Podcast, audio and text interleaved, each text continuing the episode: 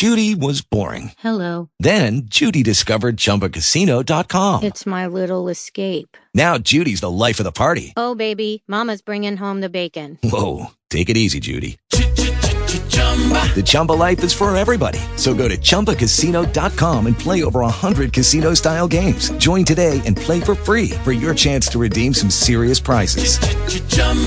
ChumbaCasino.com. No purchase necessary. Void where prohibited by law. 18 plus terms and conditions apply. See website for details.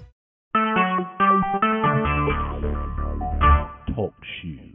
Recorded live.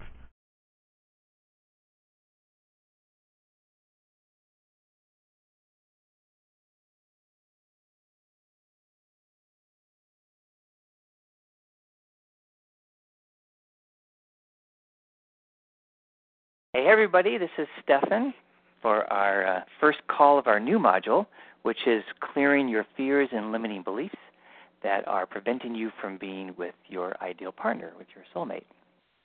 But before we get into the new material, uh, I'd like to start by answering uh, a question that got emailed to me.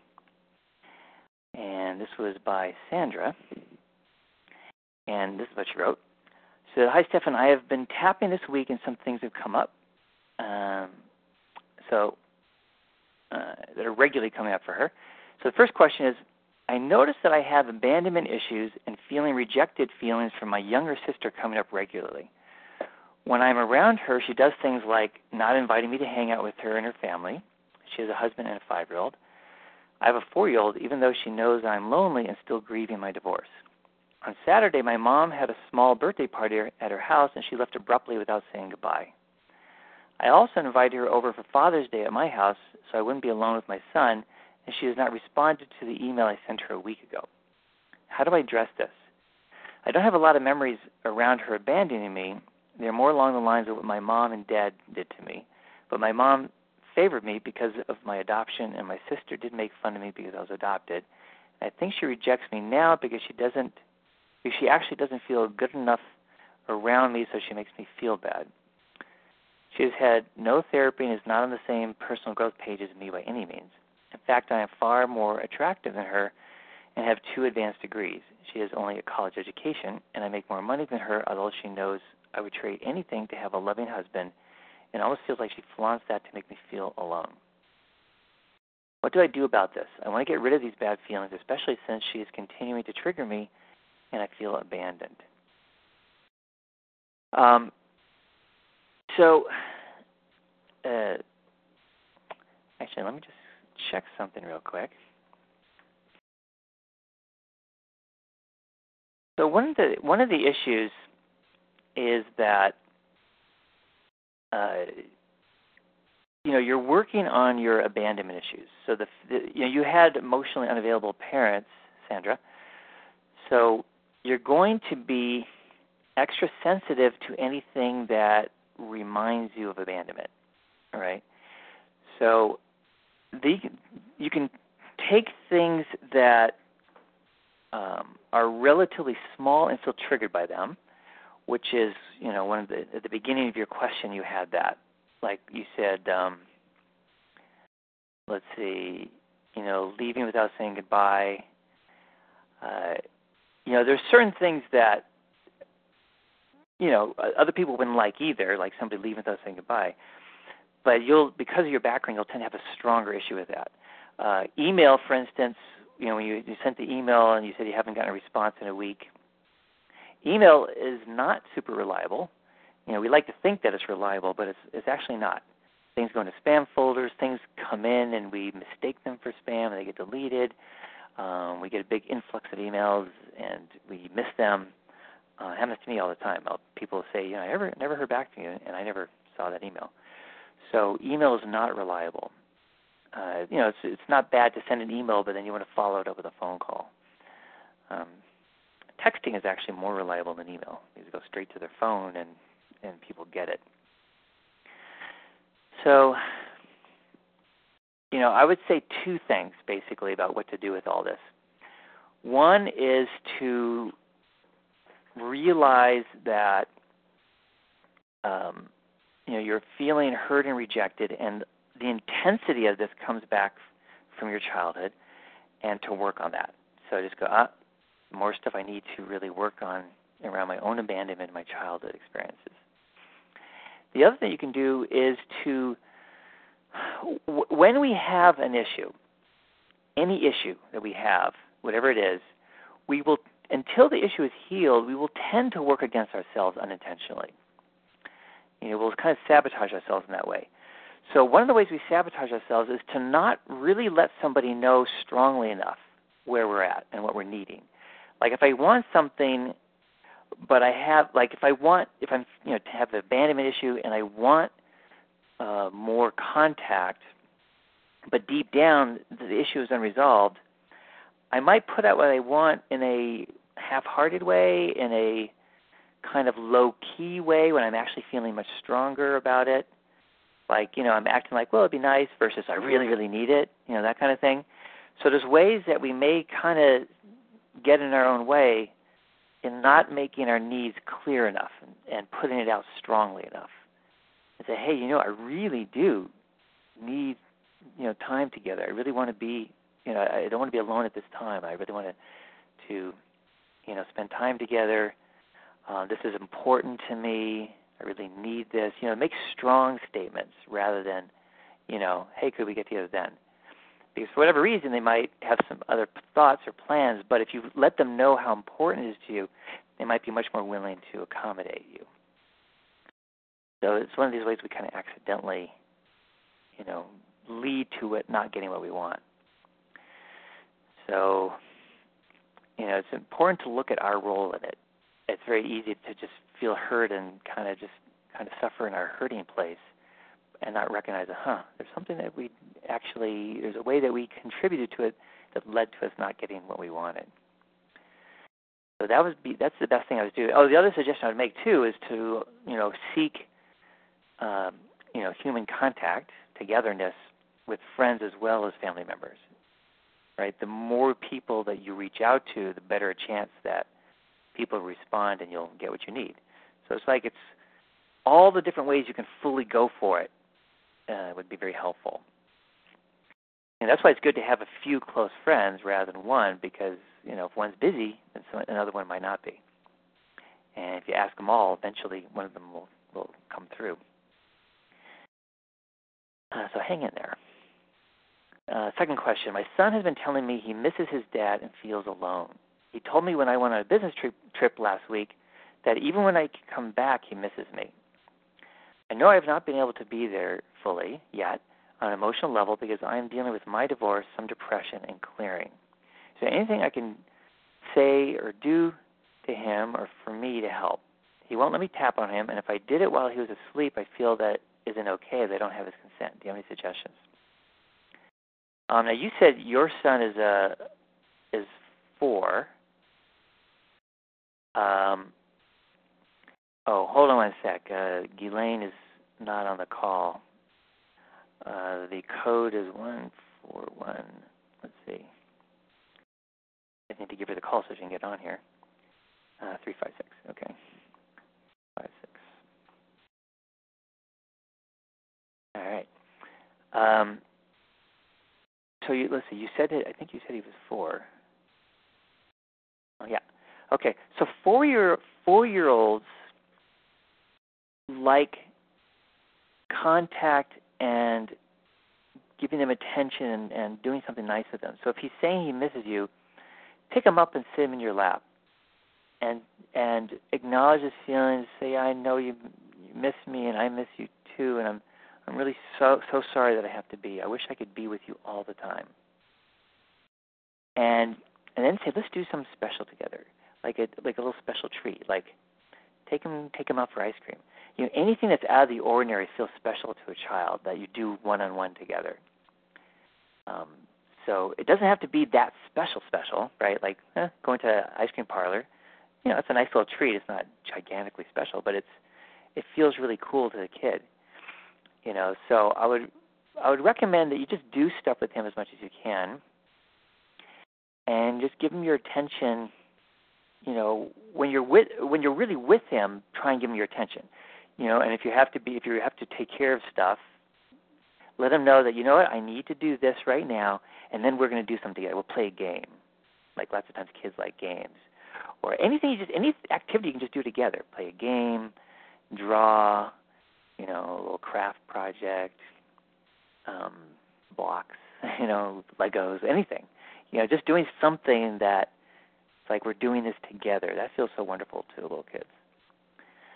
Um, even watching TV if you're cuddling, like here, you know, here, let's go. You know, like let's say you're super tired, like you just don't have the energy to do something. You just say, here, let's go watch this together, and and here, why don't you sit in my lap or come cuddle with me, and have him be with you. Um, of course, as a four-year-old, he probably can't do that for a long time, but you know that kind of stuff helps. So that's that's kind of what I would say. Give him give him good quality attention when you're giving him attention, and then when you're doing other things, just let him know that you're doing something else, and then you're to come back and you'll do something special after you're done doing the other thing. And then you know after a day or two or three, he'll he'll feel better again. And the thing with misses Dad, just again acknowledge his feelings. Yeah, I'm just you know I understand you're missing your dad, and I'm just so sorry that he's he can't be here with us. And just acknowledge his feelings, join with him, be empathetic hug him while you're saying these things, stuff like that. All right. Um, if anybody has any questions, remember at any point along the way, feel free to raise your hand, star eight. Um, if you phoned in, and uh, you know, just go ahead and type type your chat message if you're um, listening online. Okay, so we have another question. Go ahead. Hi, Stefan. This is Susan. Hey, Susan. Uh, I don't have a question, uh, but I have noticed that if one wants to tap, one has to get a request in really early. I'd like to be a tapper today. Okay, you are the first tapper. I'm going to I'm going to do my best. That we're going to do two tapping sessions. Thank you. All right. So I'm going to keep track of that. I'll put you on hold for the moment, but you are uh, number one. Okay. And good. So let's see if anybody else has any questions, and then I'm going to introduce the new module a little bit, and then we're going to start tapping. Anybody else have any actual questions? Questions? You know about anything um, that's been happening in the first module? Star eight if you have a question, or type a chat message. Um, Okay, so no questions. Now, one thing I need to point out this is for the gold members specifically. I just sent out an email for this, but I also want to say it verbally. Uh, is uh, I've been getting a lot of influx of clients, and I really want you guys to get your sessions and not run into trouble scheduling wise. So I I just increased the the, the the how far in advance you can schedule to two months. You can now schedule out two months in advance. So what I highly highly recommend you guys do is schedule your sessions, you know, two months in advance. You know, just get them all in now because I don't want you to miss. All right. So just wanted to put that out there. I, I sent an email about that too, but I just want to emphasize that because uh, people have been filling up. I mean, uh, my schedule's been filling up. Like um, this this week and next are all full now, so we're already looking at July. Um, Anna, you you had a question. Hi, Stefan. It's Anna. Yeah. Did you have a question? I was just going to let you know that I was trying to book in my appointments and I can only do it a month in advance. I just changed. It's not letting me. I oh, did you? All right, okay. Yeah. Okay, thanks. I just thought I'd let you know. Yeah, I changed okay, it just, thank you. Uh, about half hour ago. all right, okay. Okay, thanks. Sure. Um, all right. Well, again, if you guys have any questions at any point, feel free to raise your hand or type a chat message, and I'm going to go ahead and start introducing the our new module. Now, most of what I wanted to introduce was already in the workbook, basically. So hopefully everybody has already read the workbook, um, which was, you know, I sent out the email mentioning that the new you know, module two is now available and, and the workbook in there is available. So basically, you know, the long and short of it is we all have fears and limiting beliefs that interfere with being with our ideal partner. Because basically, any fears that we have around intimacy in any way that we feel unsafe around intimacy uh, will come up really strongly the better the person we encounter is, right? So we, if we meet our soulmate, that's the ultimately best, right? That's the, the top of the top. Uh, but anything, anytime we meet somebody who seems good, right? Like it potentially could be our soulmate, or just seems really much better than what we've had before. So like, this is a really exciting possibility. Then the the very fact that this person is a really good possibility will bring out all our fears of intimacy because real intimacy is possible with this person. I hope that makes sense for people. So you know, the people who will be the absolutely scariest are our best potential partners because there's the highest potential for a deep, intimate relationship, and so whatever fears we have around intimacy is are going to flare up, right? Now, that is also true of our limiting beliefs. So again, as we encounter somebody who's extra, extra good, all of our limiting beliefs, which tend to make us either afraid or insecure, will again flare up the strongest. Now, sometimes these are so strong that they just pre- prevent us from even going there. That was the case for me.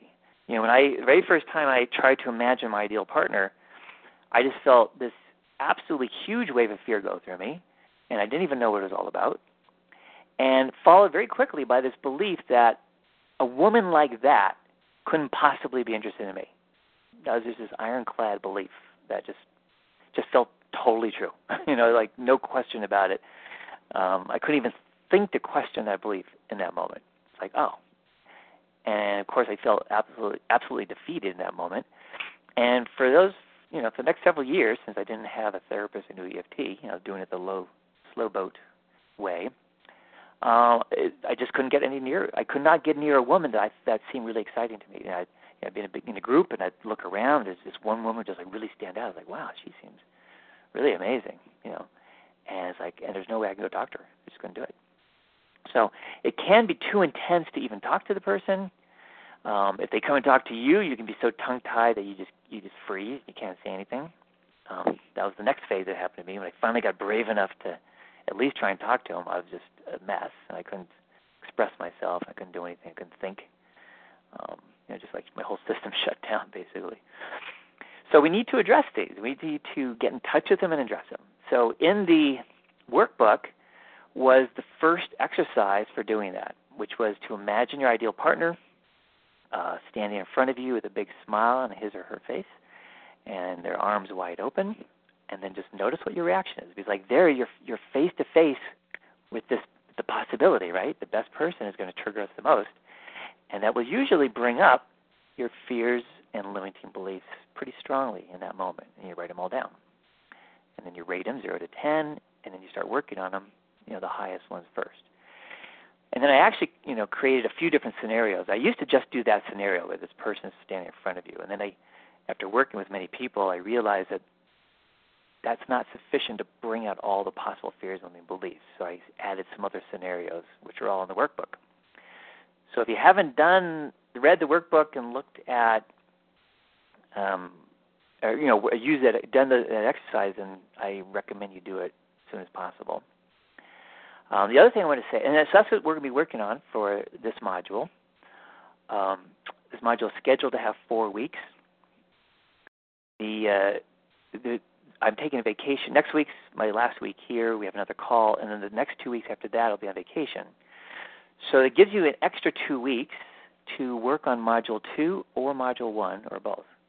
So it's actually kind of cool that there's the vacation comes at that time because it just gives you guys two more weeks to keep working on these two modules, whichever one you need more time with.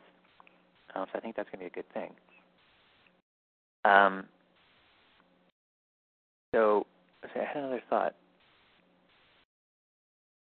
and just blanked on what it was. Huh. So there's a, a methodology. You know, I, I provided an, an ebook uh, in the Facebook group for how to clear negative beliefs, and the, has the full methodology in there. Uh, so that takes care of that. In terms of the fears, it's actually the same methodology as the beliefs. The only difference is we're tapping on a feeling instead of a belief.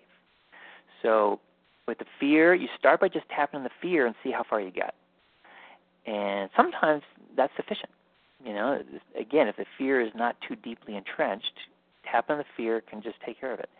If the fear is deeply entrenched, we have to look for the the uh, formative experiences from childhood that caused that fear within us. So, you know, there's some there's some overlap with the negative traits thing, right?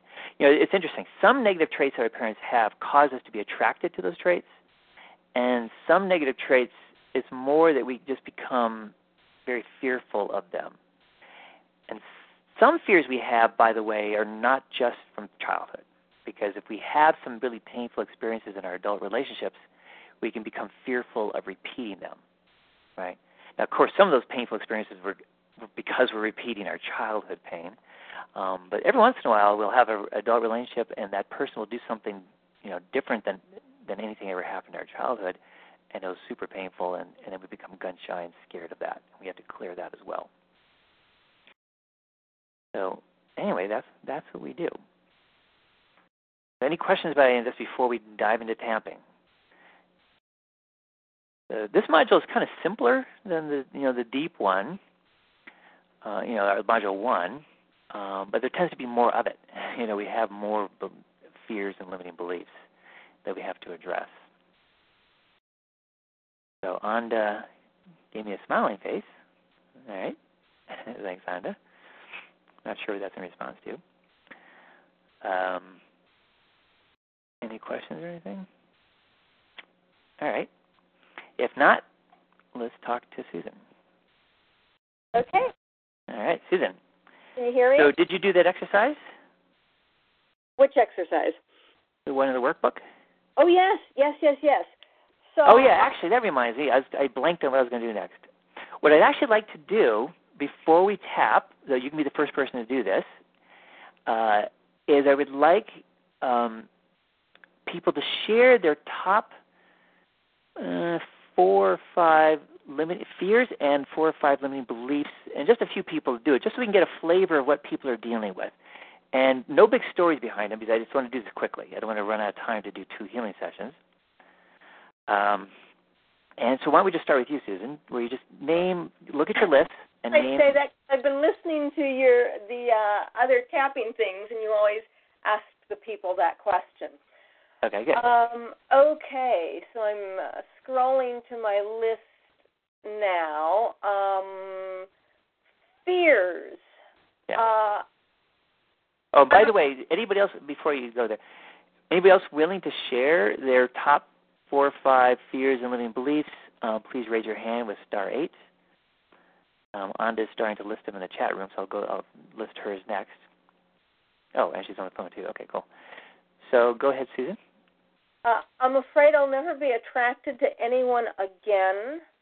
Okay. Closed heart chakra stuff because everything's been so painful. All right. Um, I'm afraid that there really isn't anyone out there for me, Okay. uh, and I'm afraid. Notice, by the way, everybody, that some of these fears are actually linked to a belief that goes with it. Like the last Yes. thing you said. I'm Yes. afraid there's not anybody out. There's not going to be anybody out there for me, which kind of goes with the belief that there's not anybody there out there for me. You can Yes. tackle that one in either way. Um, a- and I'm afraid of having to settle. Afraid of having to settle. Okay. And so limiting uh, beliefs is, um, see, uh, I'm not worthy of a good partner. Yeah, that's the most universal one. We all tend to have that one to some degree. Yep. I'm too poor I'm too to have a poor. good partner. I am too poor, Yeah, yeah. I'm too poor. Yep. and um, I can't have what I want. I can't have what I want. Okay. Is that is that enough? yeah, yeah, that's good. That just gives us a nice flavor. Um, now, the the one where he says, you know, I'm basically not good enough, not worthy, not deserving, not lovable. You know, there's a lot of different ways of phrasing that one, right? Whatever phrasing we relate to. And then there's a, a whole bunch of ones that are like that. They're aspects of it. So any any other fear or or negative belief or any other negative belief that is along the lines of I'm not you know there's there's something deficient about me. Like you said i'm too poor. That's like something deficient about me. I'm too poor. Right? Those and that's the one i was really wanting to kind of work on that relationship between love and money. And okay. of course that ties into you know my mother one of my mother's most negative uh aspects was constant constant constant poverty consciousness. And that has certainly played out in in my life and in my relationships with with men. They all had money issues too. All right, good. So that's a get both a negative trait attraction and a limiting belief situation. And there's a lot of shame uh, attached to that for me. Yeah. All right. So okay, cool. So I'm gonna again just kind of hang with me and so I get some more answers, and then we'll sure. we'll do a healing session on I'm too poor. Down. Okay. So Anda, Anda, I see that you have your hand raised, but you you listed some here, and I just want to read them just to save time. Uh, Anda wrote that she's not good enough. So again, another another not good enough. Fear being rejected. Of course, that kind of goes along with feeling like not good enough. Um, such a man, the kind of man I want, apparently does not exist. That's another fairly common one. Jackie wrote that someone will be judging me daily and I'll lose myself. Okay, so you can see how that one came from childhood. Uh, he t- he seems too wonderful, so there must be something wrong with him. So that's this fear, limiting belief that kind of a kind of like Anda saying that it doesn't really exist. And so if he appears to be what I want, there must actually really be something wrong with him. He can't be as good as he seems to be. Okay, so we have that. Anybody else has some that they want to share?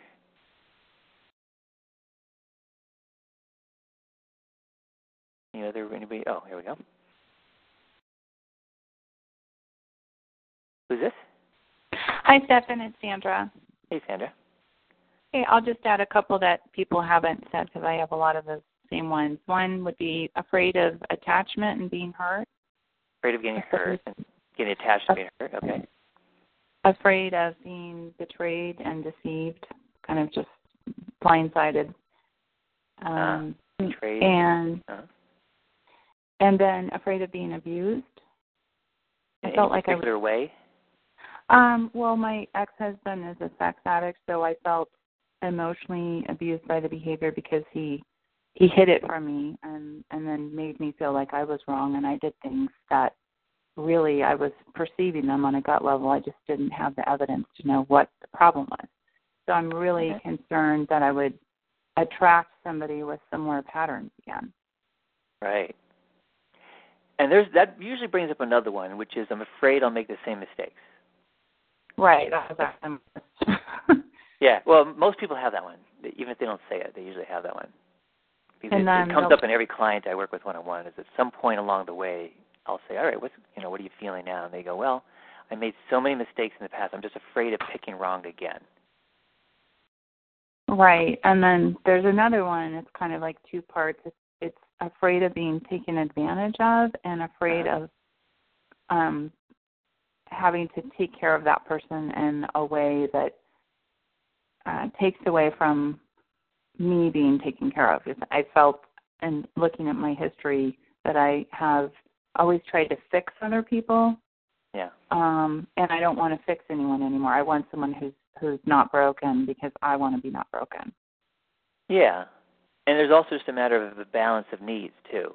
Like you you took care of them by setting aside your needs and set aside your needs. It's like, you know, I, w- I want your needs are important and my needs are important. I want exactly. Right. All right. Cool. Thank you for sharing that. Sure. And I think yeah.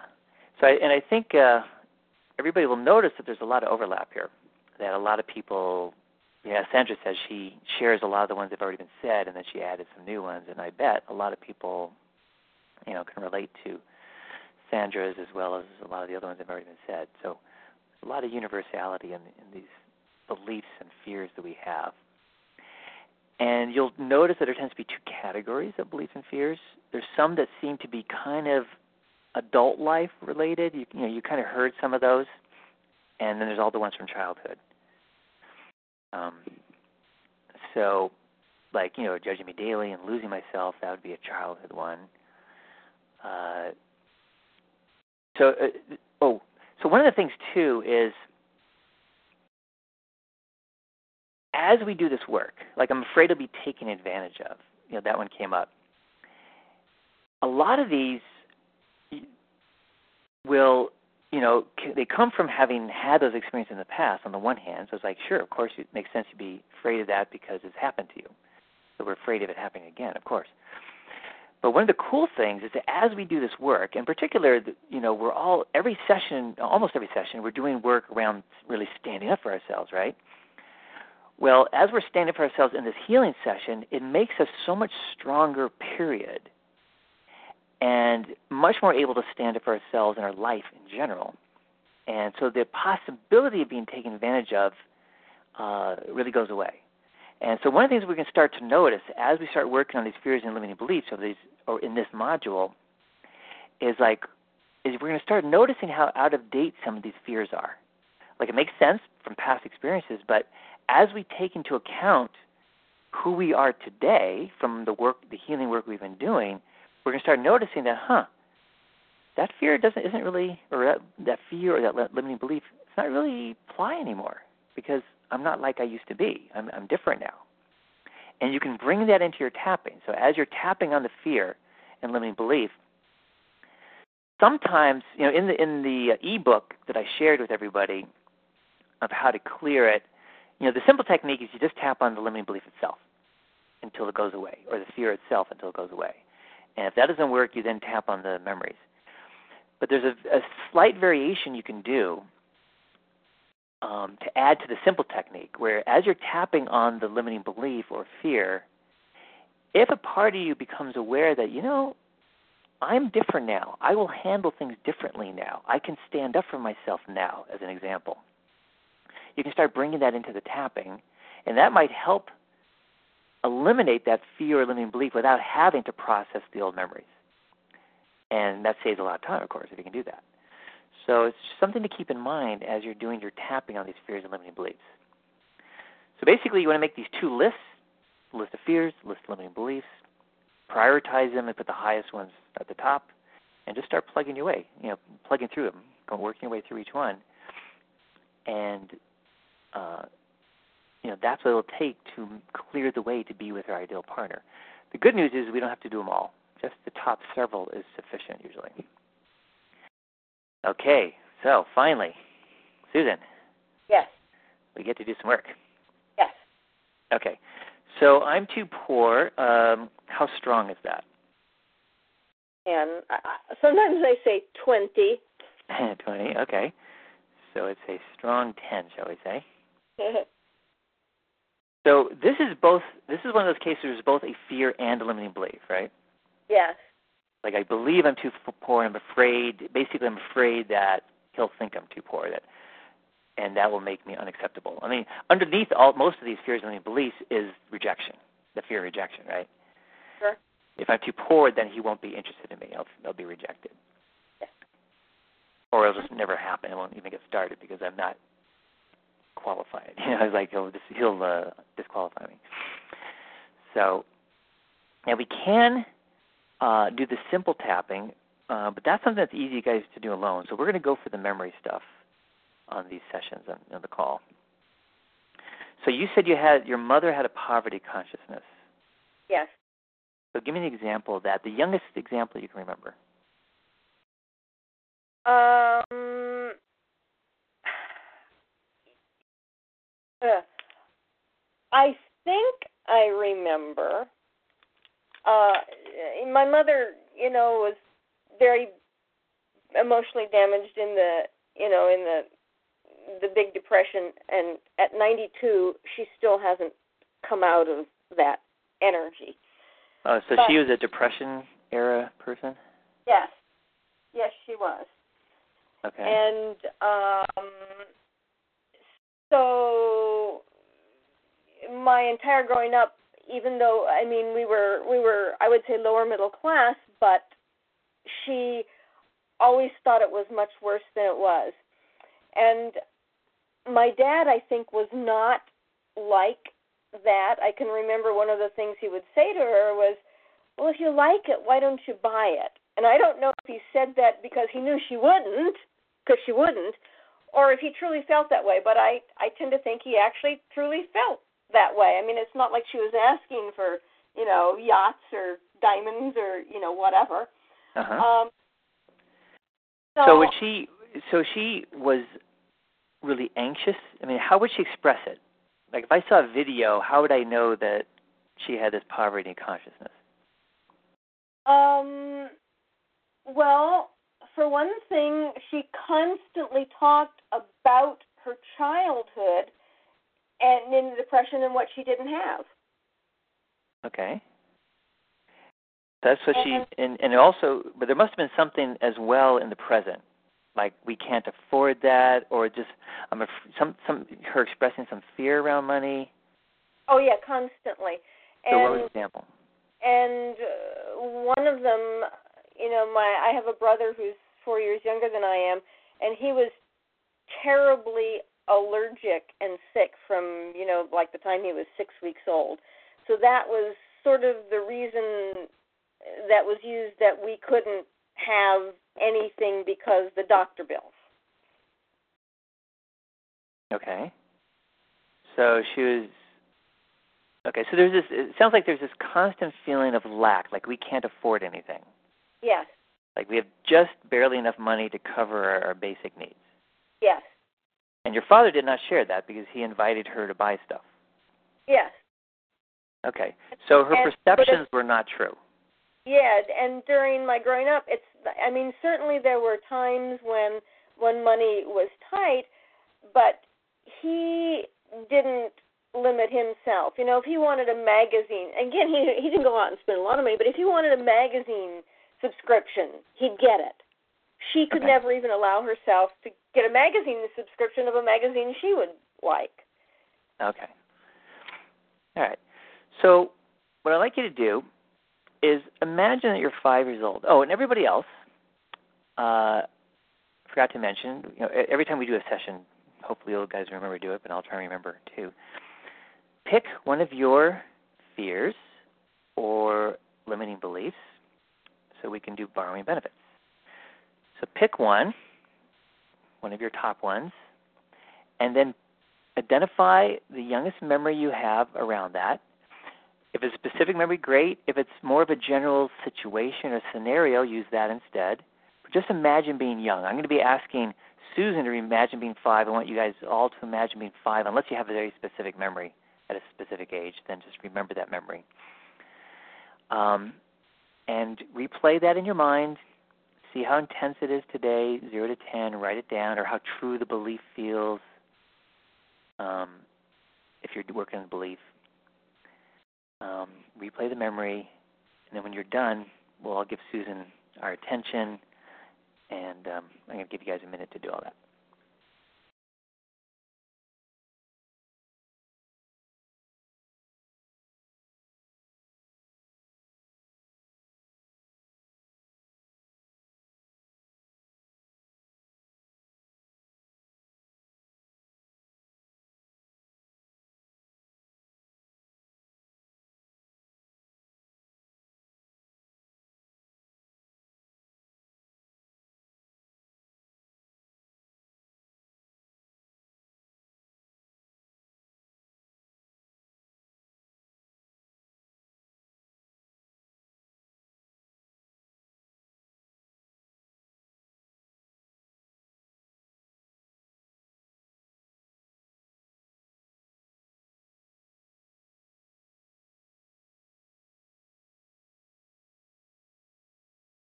All right, that should be enough.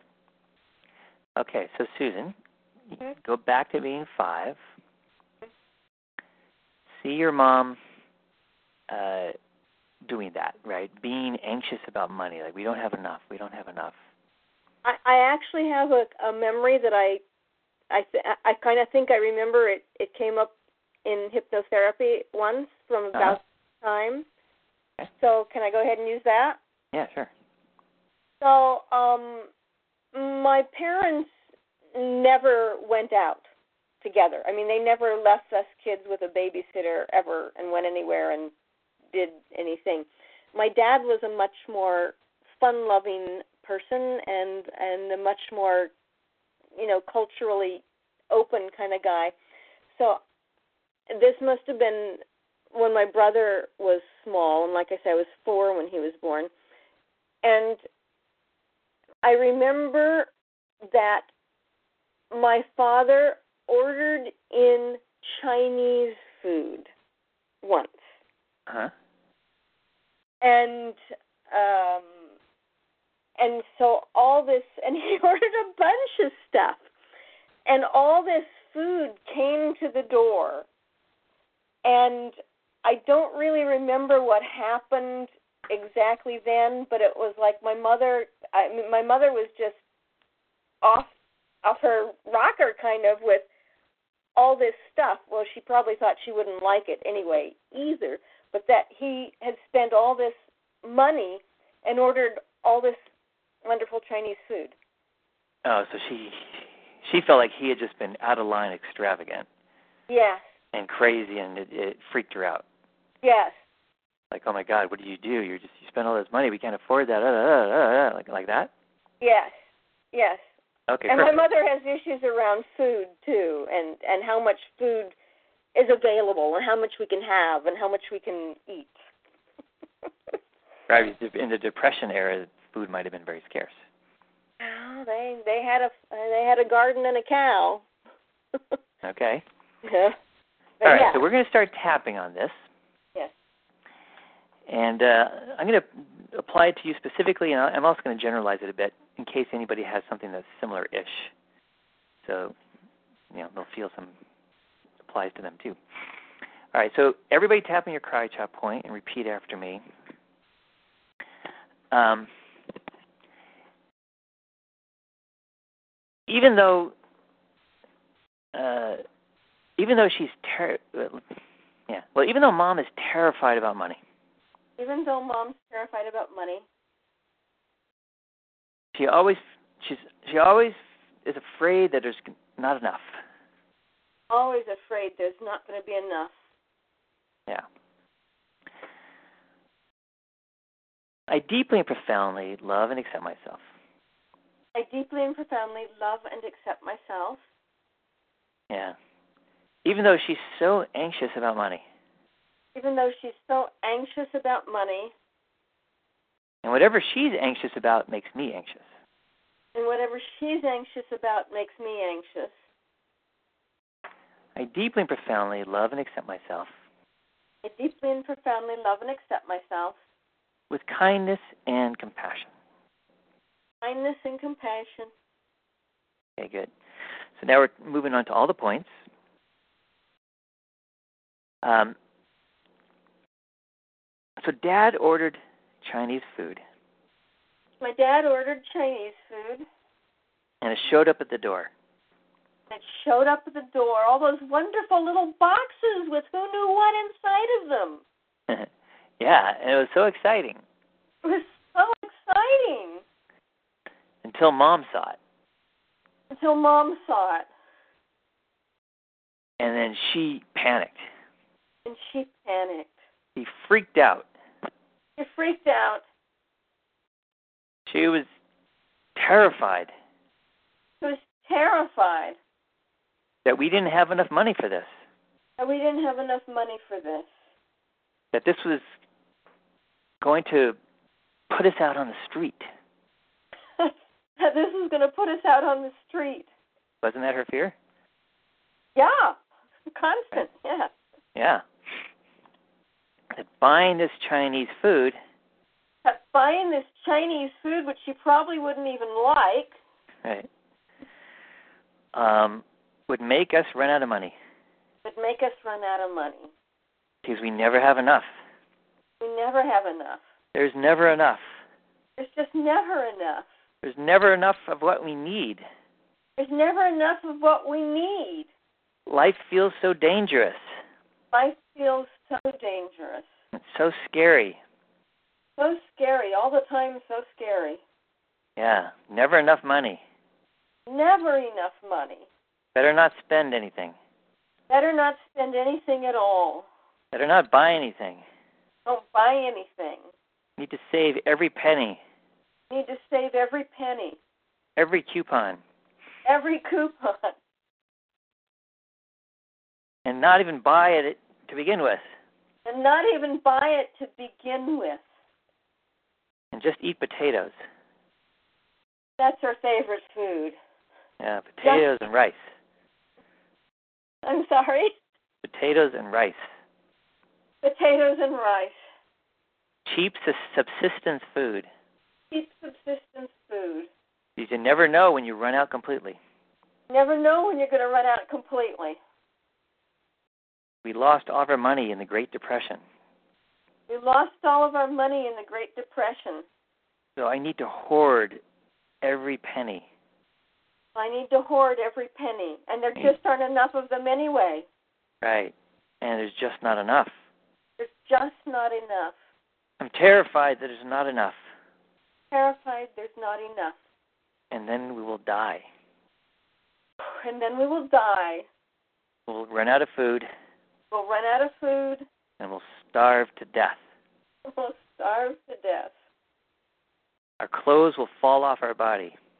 Our clothes will fall off our body, and we're already wearing hand me downs, even though we weren't at that point. Yeah. And we'll lose our home, And we'll lose our home end up on the street. and end up on the street. So scary. So scary. All this fear. All this fear. Let me ask you a question. Did you guys ever run out of money? No. There's, you always had enough money to live on? Yes. Okay.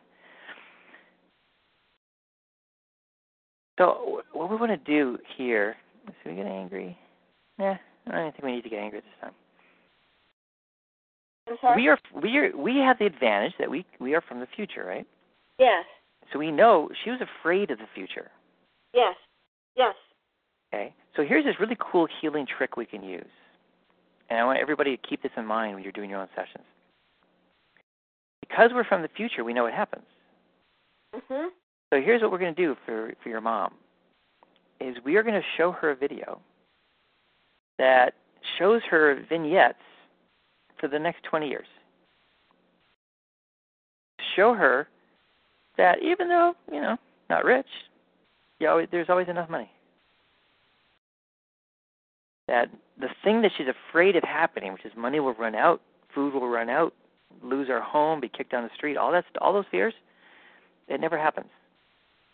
Let's just show her that. Run, let's run that video for her. That the bad thing she's afraid of never happens. And if if the rest of you, you can even take a moment to run the same video to your parent and your child, and, and your young self is going to see the same video. So we're going to, in fact, we're going to show it to the whole family, like like on a projector, and we're going to show that family's okay. Money's not abundant, but there's enough. There's always enough. None of the things she's afraid of ever happens.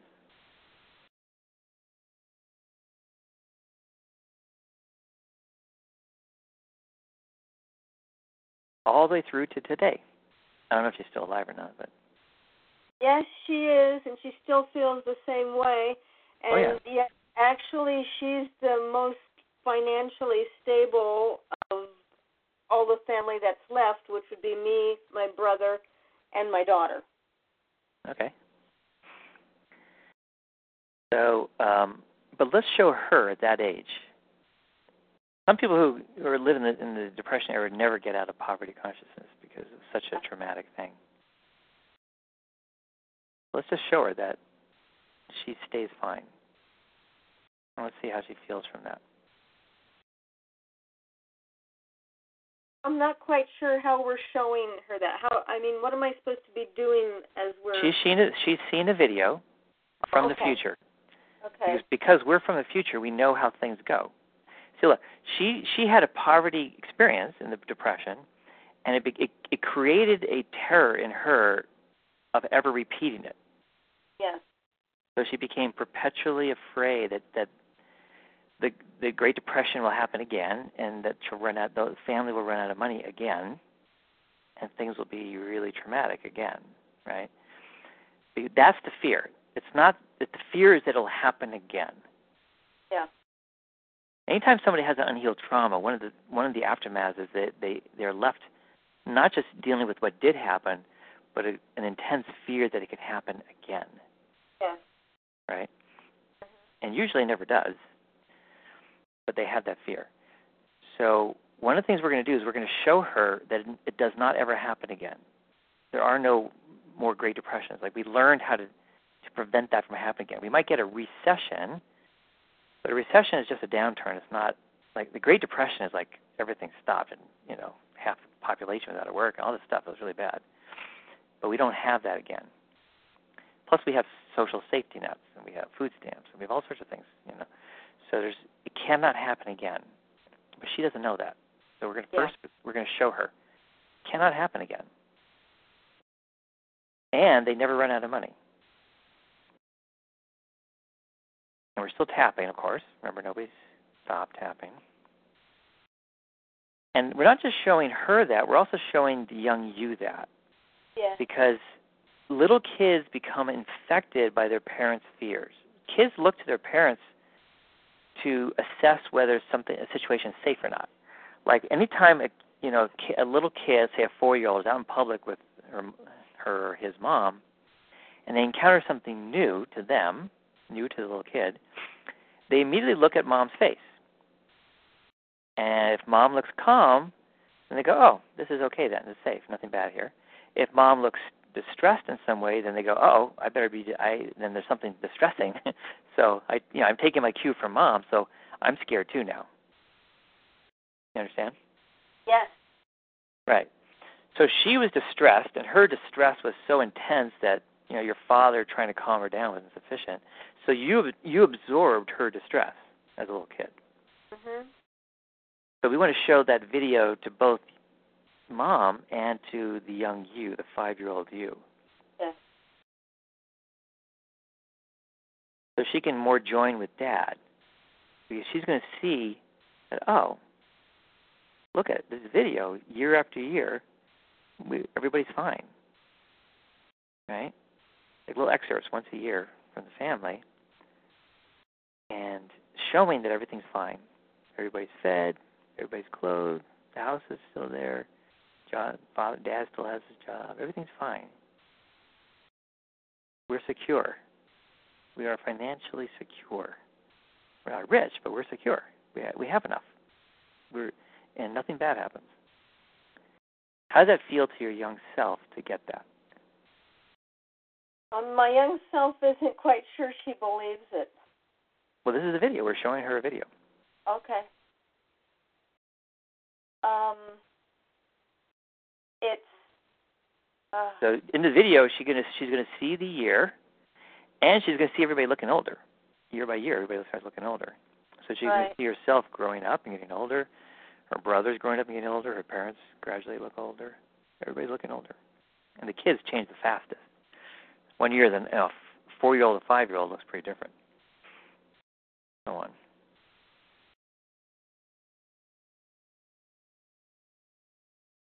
In can even see herself as a teenager wearing a nice dress. Do you ever have any nice dresses as a teenager? is, Or a nice uh, outfit? I learned to sew because we, quote unquote, couldn't afford much in the way of um, clothing, and I also have a, another scarcity story about a pair of shoes I really wanted as a teenager. Okay.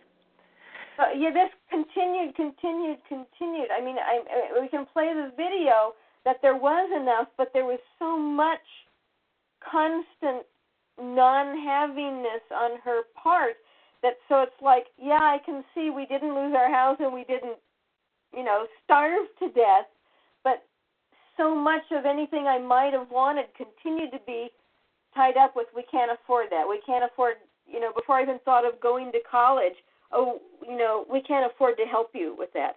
Before I even thought of getting married, I got all this stuff about, well, don't expect us to help you, you know, create a wedding. Oh my God, it was relentless. yeah, it was relentless. Okay. Um,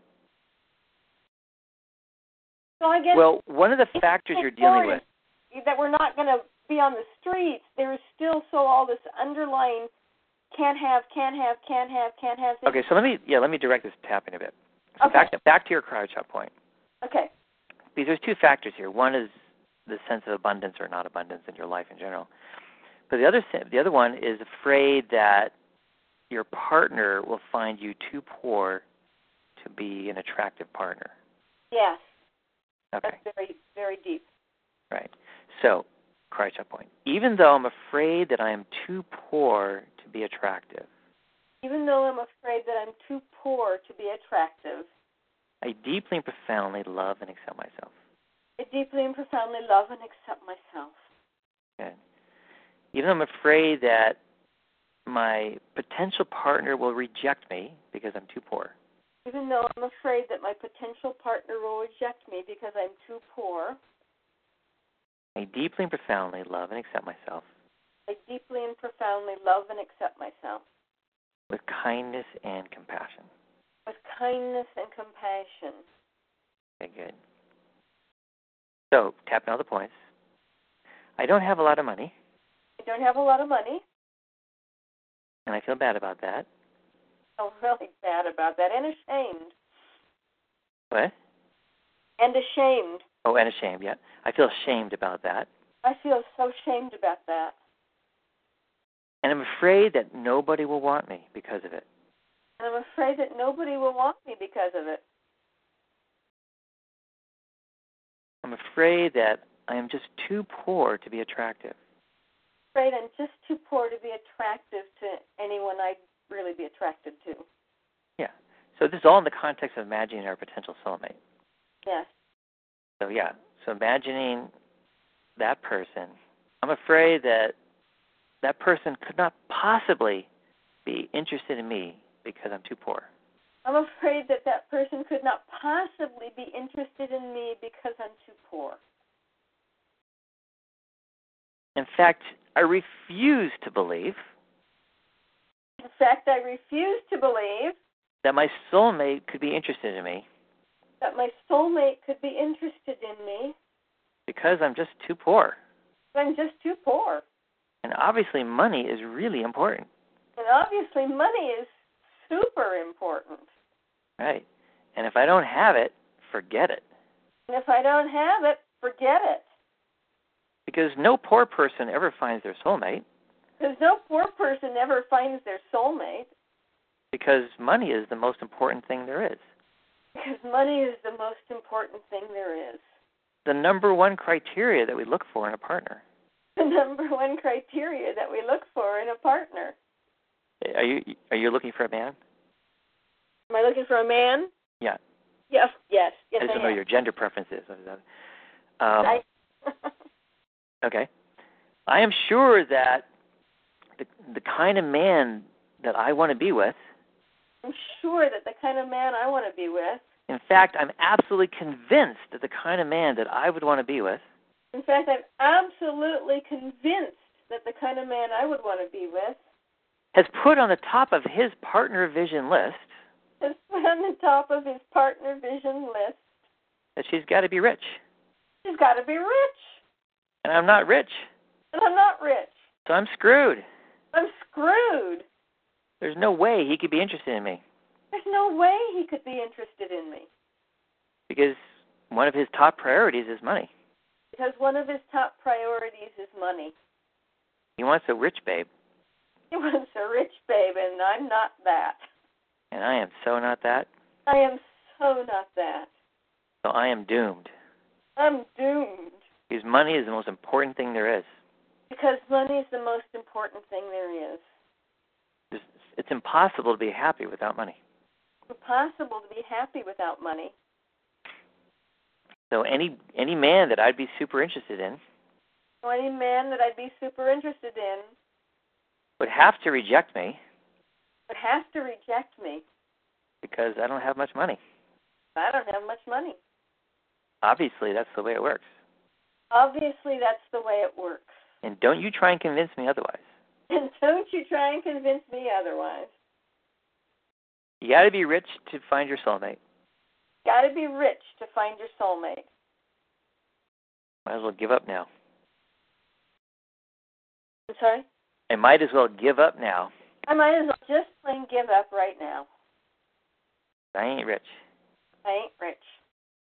so that I am doomed. I'm really doomed. All right, take a deep breath. Let's check in. Does it still feel like a ten? No, I think I think we've gone down to an eight. I think we're this stuff is hitting. Chipping away at it. Yeah, yeah. I'm I'm even laughing occasionally as we're saying this stuff. Okay. Now, one of the methods, I just make a little teaching moment here for negative beliefs. Um, you know, this is a little tricky. You, we have you have to do some real healing. You know, of the time that I don't have. You know, with the, you know the, the deep healing session that I don't have time to do right now. So I'm taking a different tactic. One of the things we can do with negative beliefs specifically, or even fears actually, either one, is to actually try and intensify them to the point of absurdity without disrespecting the person, right? But we try and, and exaggerate the fear or, or negative belief, which is notice that's what I've been doing with this fear. Because the truth is, money is not the most important thing, right? yeah, I'm working on being. I'm willing to theoretically entertain that possibility, maybe. yes. All right.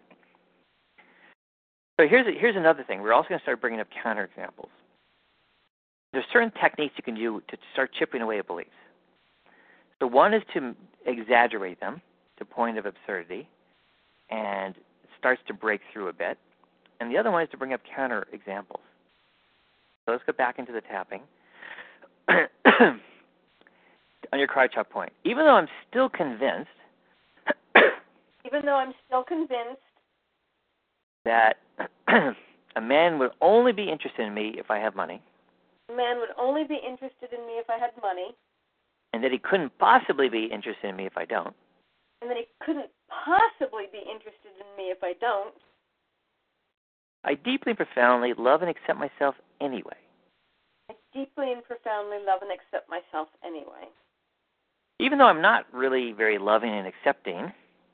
Even though I'm not really very loving and accepting, when I'm having these self doubts, when I'm having these self doubts, I deeply and profoundly love and accept myself. I deeply and profoundly love and accept myself, with kindness and compassion. kindness and compassion. Okay. So I'm absolutely convinced that I'm too poor to attract a quality man. I'm absolutely convinced that I'm too poor to attract a quality man. I am absolutely convinced that I am too poor to attract a quality partner. I am so totally convinced that I am just too frickin' poor to attract a quality partner. Because no poor person has ever attracted a good partner. I'm sorry? because no poor person Because no poor person, has ever attracted a, a quality partner. a quality partner. Never, ever, ever. Never, ever, ever. Because money is all there is. Because money is all there is. Doesn't matter if the person has a loving heart Doesn't matter if the person has a loving heart and a generous spirit and a generous spirit and a whole list of other wonderful qualities. and a whole list of other wonderful qualities. If, if that person is poor, The person is poor, they're a loser. they're a loser. Doesn't matter how many good qualities this person has.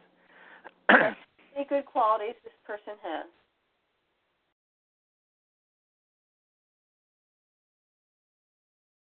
On the other hand, On the other hand, the truth is truth is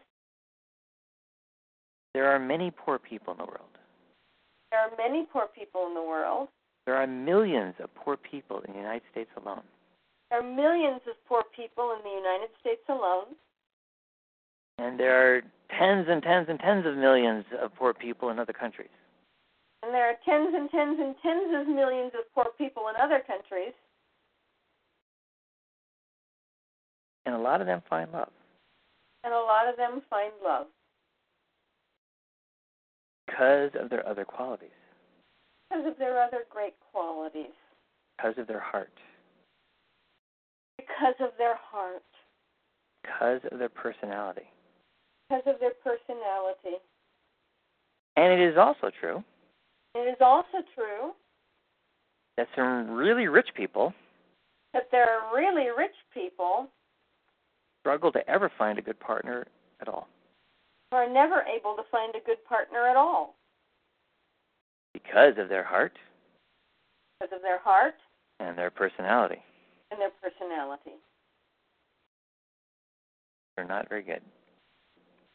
They're not very good. There are many poor people who have found love There are many poor people who have found love because of their heart and personality.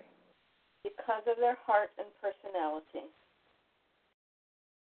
They're, they radiate their goodness. They radiate their goodness.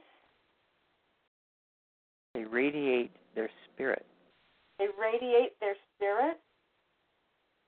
Yeah, the, the essence of who they are just radiates from them like the sun. And the essence of who they are just radiates from them like the sun.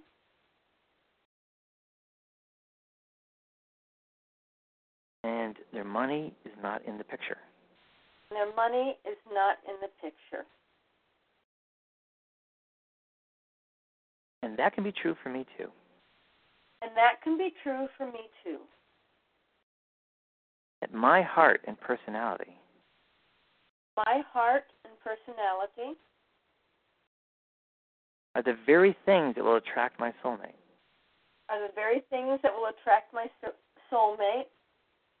And in fact, my soulmate And in fact, my soulmate will not care how much money I have will not care how much money I have because this person is my soulmate because this person is my soulmate and I am his soulmate.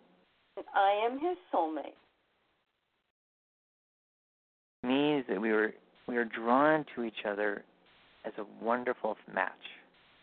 It means that we're drawn together as a wonderful match. That being with each other feels incredibly good Being with each other feels incredibly good, and we feel like our best selves with each other. and we feel like our best selves with with each other. Money is not a part of that picture. Money is not a part of that picture. Our hearts and souls and personalities are in that picture. Our hearts and souls and personality are that picture. Yeah. Okay, take a deep breath. And now, what number is it? Six. Six. Okay, good. So we're you're chipping away bit by bit. Yeah. Now, here's one of the things I was I was going to say at the very beginning, and I want to tell everybody this. When we have a fear or limiting belief that there's something about us that's not okay, that's not enough, like I'm too poor, or I'm too fat, or I'm too short, or I'm too this, or we could be worrying the other way around. I'm not enough of something. Like in, you know, I could say I'm too poor. I could say, you know, I don't have enough money. It's just two ways of saying it, right? Um, whenever we have those kinds of fears and limiting beliefs, either I'm too this or I'm not enough that. Those are tend to be secondary fears and limiting beliefs based on the deeper, more primal one, which is just I am not enough. Period. That I, eh, who I am, is not enough. Mm-hmm. I'm not good enough. I'm not lovable enough. I'm not enough. Right? And Yes. then our mind looks for things to, you know, to ver- to like explain it, to rationalize it. Oh well, I'm not enough because of this. I'm not enough because of that. I'm not enough because of this. But in reality, it's just a primal sense of not enoughness. That's where the real healing has to happen. Because even if we totally take care of this feeling about around money that I'm too poor, we might get that down to zero. You go, okay, uh, you know, I no longer believe that I'm too poor. I'm not. I'm, I'm no longer afraid that I'm too poor.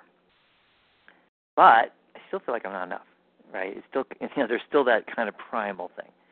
So the place where I recommend you focus your greatest attention on the on these limiting beliefs, and for everybody who shares this one, is the basic feeling of not being enough. Like just who I am. I'm not lovable enough. I'm not good enough. However you word it. Mhm. I I don't deserve love. That kind of thing. That's that is the biggest impediment to finding our soulmate that we have, aside from the negative attraction thing, which just points us in a whole different direction, right? That, so, obviously, while that's in place, you can't even face your soulmate. But after you deal with the negative attraction thing, the, the number one block in module two is I'm not enough in some way. You want to focus that. Now, there can also be fears, like I'm afraid of getting hurt, you know, again in some particular way. So anybody who has a fear, I'm afraid of getting hurt again, be more specific. Because it's not just hurt, period, in some vague general way. It's usually I'm afraid of being hurt again in the same way I was hurt before. So the way we address that is we think back to the times we were hurt before, which is going to be in certain particular ways, and do tapping on those ways we got hurt before. Because one of the reasons why we're afraid of repeating an experience, a bad experience, is because we didn't heal the original one. So it's a raw wound, right? An unhealed wound. And that unhealed wound makes us feel too wounded to face that even face that possibility again. Once we heal that wound, then we then we stop being afraid of it happening again, even though sure it could happen again, but we're now we feel prepared to deal with it. Right? It's the unhealed wound that makes it feel intolerable, like okay, I can't face it. Does that make sense? Yes. All right. So this is for this is not just for you, obviously, as I'm speaking to everybody, but you're sort of the stand-in for everybody. Mhm. And uh, everybody, uh, take a moment to replay your memories and see how much progress you made on them. And also check back on either the fear and/or limiting belief um, that that memory is associated with, and see if how much that has shifted. Let's give everybody a moment to do that.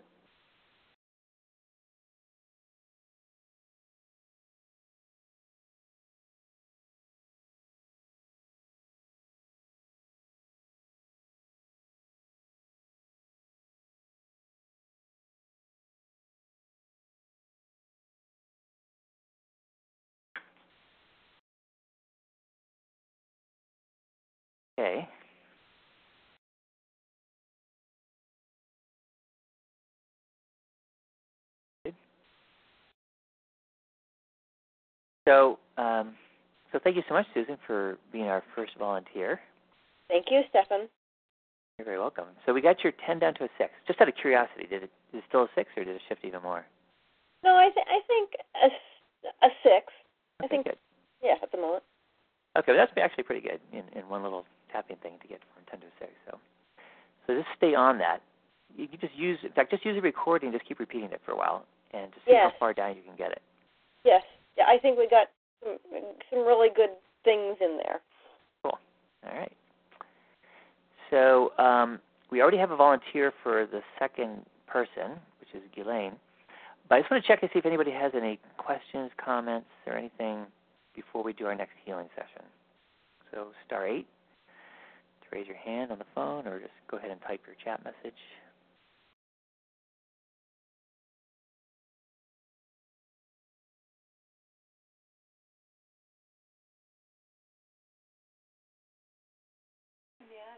Oh. All right. Well, nobody's uh, raising their hand, so I'm going to go ahead and go with Ghislaine. Hi. Hey there. Skype does work good today, so Hey. it's a good thing, yeah. Yeah. Okay, so um, what is the? Actually, why don't you just go ahead and name a few? Of limiting beliefs. Yeah, fears, limiting beliefs. Yeah, the fear are uh, being rejected, uh, losing myself, being controlled, being alone. Um, and what was uh, interesting about the, the, the work that you asked us to do is imagining imagining to be married for five years. I think the and the um, the limiting belief that came up was that I have to give up me to be with someone. That, yeah, that was one of my that was my fear too around marriage. Mm-hmm. That, that I'd have to I wouldn't be allowed to do what I wanted to do anymore. I'd have to just do whatever my wife wanted. And if there's anything I wanted to do that she didn't want like, then I just I couldn't do it. You know, Mm-hmm. I'd, I'd have to give up myself, and that was a big impediment for a long time. Mhm. So, which one do you want to work on uh, right now? Yeah, that one would be good. okay. So, when did, who taught you that in childhood? Mm, both my parents. Okay. of. So pick an example of that, the youngest one you can remember. Uh, I the- the remember that my mom. Oh, yeah. The worst one. Yeah. I don't know if it's the worst. mm, You'll tell me because uh, when I was young, my mom was telling me that I I speak too slowly. Like she was like, "You speak like this. Like put more intonation in your voice. You're boring." So I don't know. I think it might be a good example. Like the way I was talking was not okay. Um, well, that would be a message that you're not okay. Okay. I think that would be a good one for you to address, but I don't think it's actually related to I'd have to give up give up myself if I get married. Okay. That's a, that's Oh, a criticism, a judgment and criticism of you and who you are. okay. And that's going to make you feel not good enough. Like there's something wrong with me. I'm not good enough. I'm not okay. Mhm. So I would definitely address that memory. That's an important one to address, but I I think it's in a different category than what you're trying to work with here. Okay. So Um, the kind of memory that you'd be dealing with is where you're not allowed to do what you want to do, and not in the simple, normal sense that you know, like I want to stay up late, and the parents don't let you stay up Mhm. late, but you know, a Mhm. painful I- thing.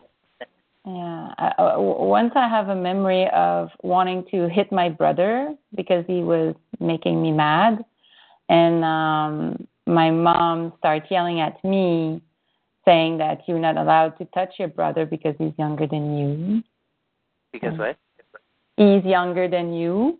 So, but then after, when I was telling them when he was not nice, she was like, just deal with it yourself. So I was kind of stuck not being able to hit him and not being able to be supported. So I don't know if this this one is a better one. Um, hmm. Well, that's a tricky one too, because you know, kids lots of times have to learn how to work things out without hitting each other or biting each other. So that's kind of so that's that's sort of in the normal realm of you know growing up and getting socialized and all that kind of stuff. Um, there is But my brother was a monster. Like he was hitting me. I had scar all all over my body, and um. oh, yeah. so he was hitting you a lot, and you weren't allowed yeah. to. You Yeah. weren't allowed to defend yourself, basically. Oh, yeah, exactly. So I had to be quiet and get hit and not saying anything. I see. Um, of course, he was a he was a lot younger than he was like six. Yeah, I was six years younger than me, but still, you know, he was really, really angry. So he was, you know, like I was afraid of him all the time. Um, and especially after my mom said that I cannot reply, so I, I was kind of, you know, I just had to get punched and take it, you know. Right. So he he was free to hit you, and you couldn't hit him back, kind of thing. Yeah, yeah, exactly. Because my parents, maybe I don't know, they never said, but probably they felt that this six year younger couldn't hit me or can make me, you know. But I mean, I was, yeah, Yeah. I had scars all over my body, so yeah. Um, All right. Well, okay. Hey, so let's yeah, we can do something interesting with that. I think. Because I can try to find another one that won't be hard if I just think about it. There's a few, so yeah, I don't know if this one is the best one. Let's try something where it was something that you wanted to do that the I mean I know you wanted to hit him, but something you wanted mm-hmm. yourself. Another memory that I have is my grandmother wanted to give me some some uh, crayons, uh-huh. and um so I like she bought me crayons, and I was really happy that she bought me crayons. And after my parents um blamed me for wanting them and was like they were like your mother grandmother is poor. You shouldn't have accepted. You should have said no. And you were like going on and on like looking for this one and that one. And like that was not like what you should have done. And that, of course okay now we got a good example i think that would be a great example mm-hmm. yeah yeah that's good because this is you just wanting something for yourself yeah. and them not only not letting you have it but blaming you for even wanting it yeah. right they're putting you down yeah. and so there's this, you're essentially see when you get when we get judged like that they're judging you right mm-hmm. judge judging is a rejecting uh, experience just like mm-hmm. anger is, right? Anger and judgment are, are the two rejecting, you know, crit- well, judgment and criticism are really just two sides of the same thing. So when we are judged or criticized, we are being told that there's some part of us that's wrong, bad, not okay. So that's a re- that's a rejection experience, and uh, intense anger is a rejection experience, even without the words, mm-hmm. right? You're, because the the, un, the unspoken message of anger is you're not okay with me. Mm-hmm. Like right now, you are not okay with me at all. So, um, so here's a case where you are wanting to, um, you're wanting something for yourself, mm-hmm. and you were being rejected for it. Yeah. So this is this would give you the feeling that as an adult, you know, if I want something for myself, I want to do something for myself, I might get rejected by my partner. Mm-hmm. I'm going to hold back. I'm not going to put out what I want very much. Mm-hmm because I'm afraid of being rejected. And therefore, I'm not going to be able to be myself. I, I will lose myself in their relationship. So let's, yeah, let's work on that. Um, so everybody, before you, before we start, pick another memory. It could be another memory related to the same fear or limiting belief, but just a new memory. Or you can pick a different fear or limiting belief, and then pick a memory for that. Replay it in your mind. Notice how intense it is today um, minute to do that.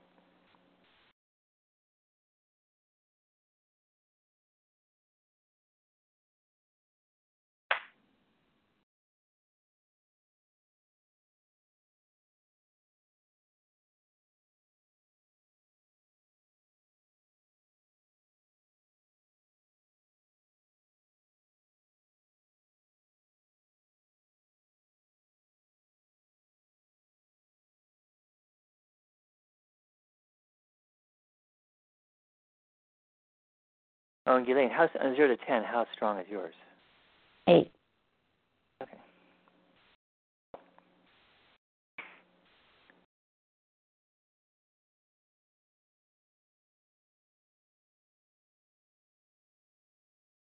All right, so go back to that moment where you were really wanting the crayons. How old are you? I was six. Six, yeah makes sense that a six year old would want crayons. Yeah. So let's uh let's ask your young self how she's feeling in this moment after hearing you know this all this judgment and criticism from the parents for daring to want these crayons and being happy about the gift. Uh, she felt hurt and shamed, ashamed, and um, also unfair because they offer me the crayon. Like it's not me that asked for it, so a bit confused. You know, like yeah, why am I blaming for something that I didn't even ask? You know, so yeah and that's a super important thing everybody, for everybody to hear right now what I'm about to say, and that is There's never anything wrong with wanting. Sometimes our parents treat us as if there was something wrong for wanting, but it's it's natural to want things. It's natural to want. It's good to want. Not even just natural. It's good to want things. I mean, that's our wanting is is what motivates us to take action to to do things things for ourselves, right?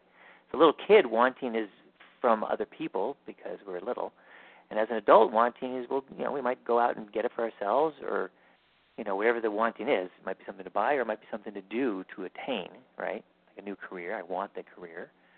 Or whatever it is. Wanting is a good thing. We should never feel bad for wanting.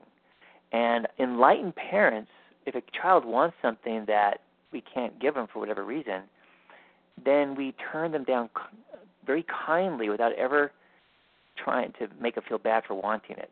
We want to encourage our children to want things. Like, oh yeah, it's I totally, you know, I totally get that you want that. It's fine that you want that. You know, unfortunately, I can't give it to you right now. That's okay, but I understand you really want it. I wish I could. So your parents instead were making you wrong for even wanting it, hmm and that is unfair. So we're going to address all this, and we're going to end with the unfair part. So tapping your karate chop point. Repeat after me, everybody. Even though you're feeling really hurt and ashamed for wanting. Even though you're feeling really hurt and ashamed for wanting, You're being told that you're bad for wanting.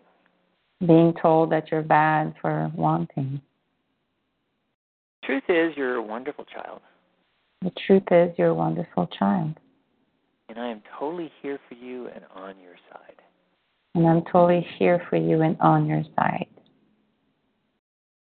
Even though you've been told you're bad for wanting, Even though you've been told you're bad for wanting, it makes you feel really hurt and ashamed, makes you feel really hurt and ashamed, like there's something wrong for you for wanting this good thing. like there's something wrong with you for wanting this good thing. Truth is, you're a beautiful child, The truth is, you're a beautiful child, and I love and care about you.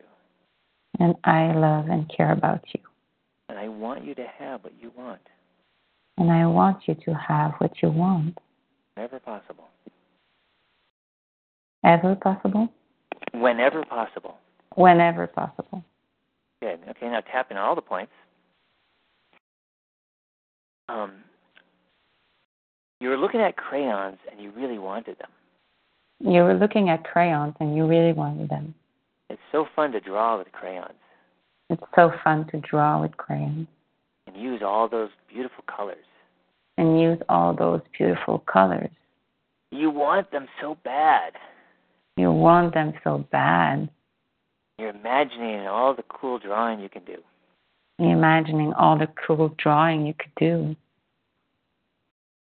And then your grandmother buys them for you. And then your grandma buys them for you. And you're so excited. And you're so excited. And you feel so grateful and happy. And you feel so grateful and happy. And you're looking forward to using them. And you're looking forward for using them. And all of a sudden, your parents are angry. And all of a sudden, your parents are angry. Are they both angry or just your mom? Both. Yeah. All of a sudden, your parents are really angry. And all of a sudden, your parents are really angry. And, that, and they tell you, you should not have wanted those crayons. You should, and they tell you you shouldn't want, you shouldn't have wanted those crayons. Your grandmother doesn't have a lot of money. Your grandmother doesn't have a lot of money. You should never have asked for those crayons. You should never had uh, said yes for those crayons because You I never never have asked for them. no, you shouldn't have said yes wanting. Oh, you should never have said yes to those, for those crayons. Right. You're you're a bad girl. You're a bad girl. You're a bad girl for accepting those crayons. You're a bad girl for accepting those crayons. And it makes you feel bad for ever wanting them. It makes you feel bad for ever wanting them. It makes you feel like it's not okay to want things. It makes you feel that it's not okay for want for wanting things Yeah, to want things.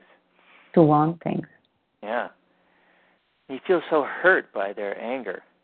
You feel so hurt by their anger. You didn't even ask for the crayons. You didn't even ask for the crayons. You just ex- you just expressed how much you liked them. You just expressed how much you like them. You didn't know you weren't supposed to accept them. You didn't know that you weren't supposed to accept them, You weren't supposed to say yes. that you were not supposed to say yes. And they didn't say anything the whole day too. Like I mean, they could have said no. Like I, she did. Like I, we don't want it present. Like they didn't say anything. Right. And you're feeling so hurt And you're feeling so hurt and so ashamed. and so ashamed. They make you feel like you're such a bad girl. It makes you feel like you're such a bad girl. Such a bad girl for wanting something. Such a bad girl for wanting something. And you conclude that it's not okay to want anything. And you conclude that it's not okay to want anything. All this shame, All this shame. feeling bad about yourself for wanting, Feeling bad about yourself for wanting. Feeling so hurt, So hurt. feeling so hurt by their judgment, So hurt by their judgment. so hurt by their anger. So hurt by their anger. feeling bad about yourself for wanting anything. Feeling bad about yourself for wanting anything. Feeling bad about yourself for wanting. Feeling bad about yourself for wanting. Deep belly breath.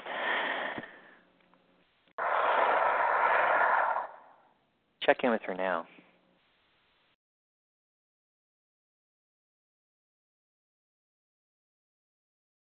How's she feeling? Mm. She feels angry and scared. Okay, what's she scared of? Her anger. Scared of their anger? Yeah. Yeah. Now she also feels like it's unfair, right? Yeah. Because the truth is, she did not ask for these crayons, did she? Yeah, she didn't ask. She expressed how much she liked them.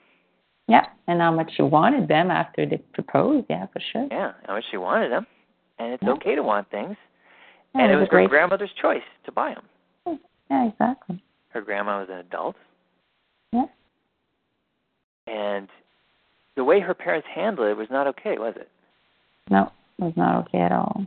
Like you said, they could if they didn't want to, you know, her grandmother to spend the money, not accept it, then they could have uh either said, "I'm sorry, we can't accept this, Yeah. take back," or they could uh, No, but we were grandma. looking for the crayon the whole day, so they could have said something during the day, like when we were looking for the, to get the most color for the cheapest price. Whatever, yeah. yeah, like they had the whole day to say no. They didn't say the most uh, unfair part was blaming a six-year-old child, little you.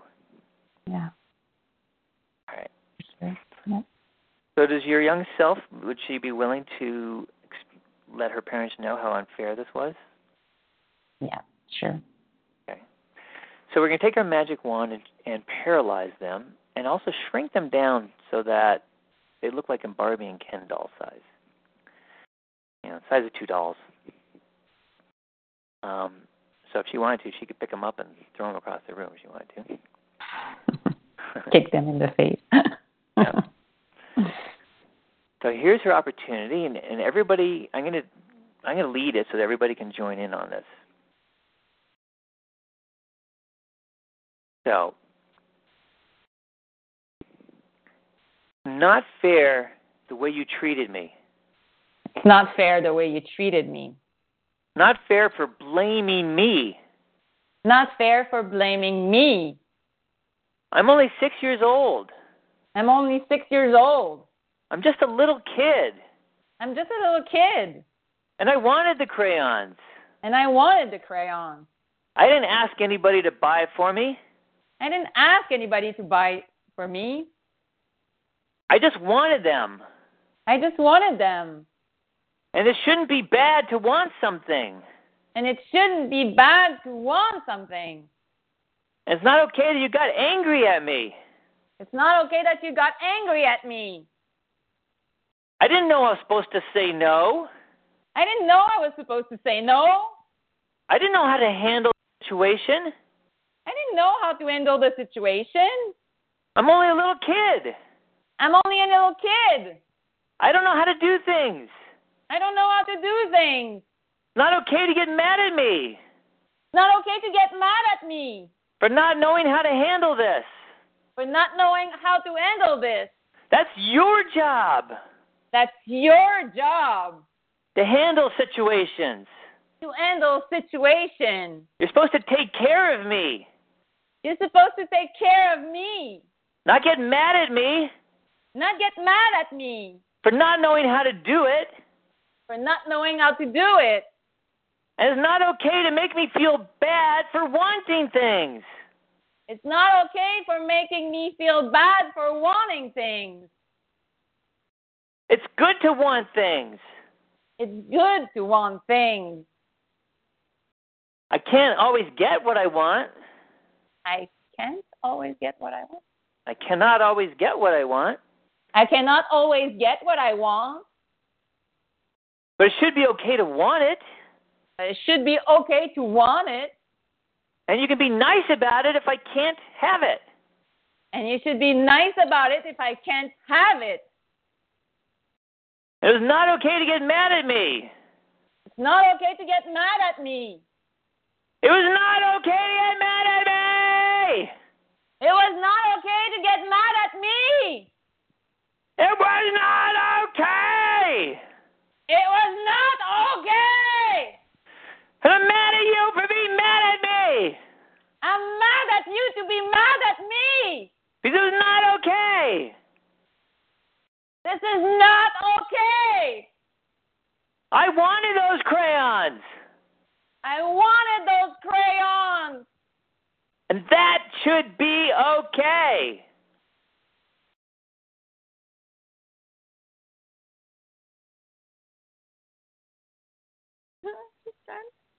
Yeah, it's okay to cry. It's okay to cry too.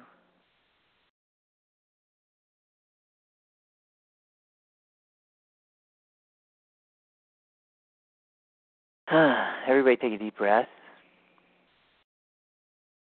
Anybody else is crying? That's totally okay too.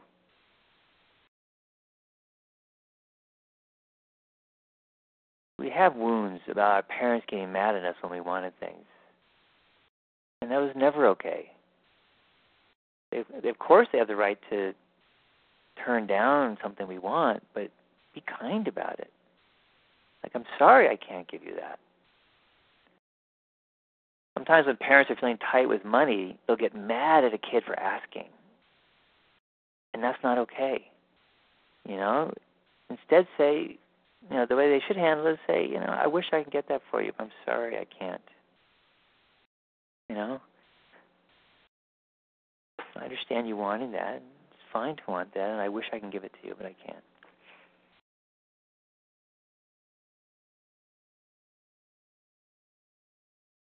And uh, you know, then the wanting is honored, and the kid's not made wrong for wanting.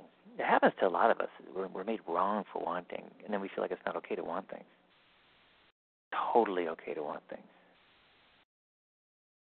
So we're going to use our magic wand to send off Ghislaine's parents and everybody's parents to their own special healing clinic so they can work through this and work through whatever childhood wounds they have around this. And also give them some parenting training going to help parents, you know, Ghislaine's parents and your parents to understand this, which is wanting is good and natural. It's what directs us in our lives. We move towards the things we want, hopefully. And so we should always support our kids in wanting things, even though we can't always give it to them. Right? Maybe we can't afford it, or maybe, you know, it's just not appropriate in the moment, whatever it is.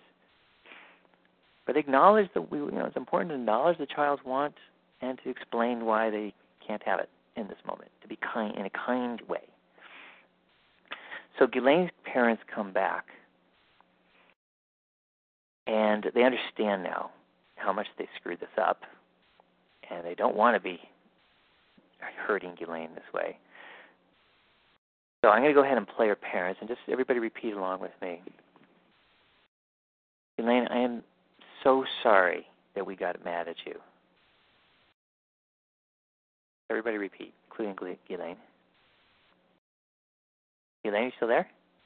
Yeah, Can you hear me? Can't hear you. Can't hear me? No, you're very faint. You still there? Hear me? Barely. I can barely hear you. Like this? Can you hear me ah, better? Yeah, now I hear you fine. It's weird. Okay. Okay. Okay. Now I hear an echo. Now I hear an echo. Now you hear me with echo? No, I'm hearing myself echo. Uh, yeah, I took the the earbud out. All right. All right. Uh, go back to whatever you were doing. I'd rather you be really quiet than get an echo. Oh, okay. Oh, okay. No, seemed to clear it up. Okay. So anyway, repeat after me. I'm so we're we are so sorry that we got mad at you. We're so sorry that we got mad at you. That was not right for us to do that. It was not right for us to do that. And it is totally fine and good for you that you want things. Totally fine and good that you want things. We're glad that you want things. We're glad that you want things. We're glad that you want those crayons. We we are glad that you want those crayons. In fact, they're they're wonderful crayons. In fact, they're wonderful crayons. Lots of really nice colors. Lots of very nice colors. And you're gonna be able to do some really nice drawings with that with them. And you're going to be able to do some really nice drawing with them. We're so sorry that we yelled at you We're so sorry that we yelled at you. and made you feel like you did anything wrong. Made you feel that you did anything wrong. Now they're going to handle the whole crayon thing behind the scenes with grandma. They might give her some money or whatever. But that's not see, that's just it. You're a little kid and that's not for you to worry about. Don't worry about grandma. We'll take care of it. Don't worry about grandma. We'll take care of it. Yeah. And wasn't and it was so nice of her to give you those crayons. It was so nice of her to give you those crayons. It was a very loving thing she did. The really loving thing she did. So give your grandma a big thank you. Give your grandma a big thank you. Go ahead, give her a big thank you.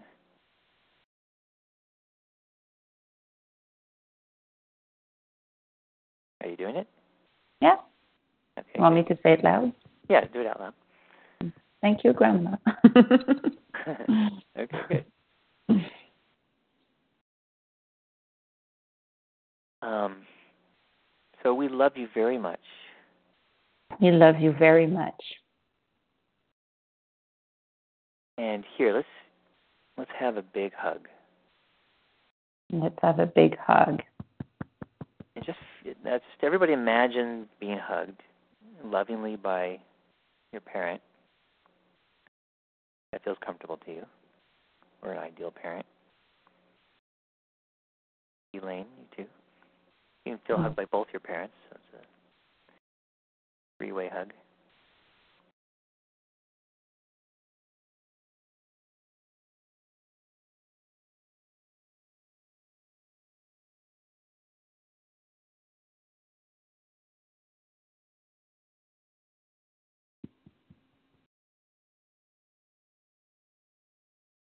Okay.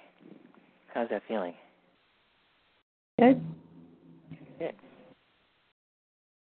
So, um, everybody check back in with their memory and see how intense it is now. And after you do, after you replay the memory, check back in with your fear and or limiting belief that is associated with, and see how much that has changed.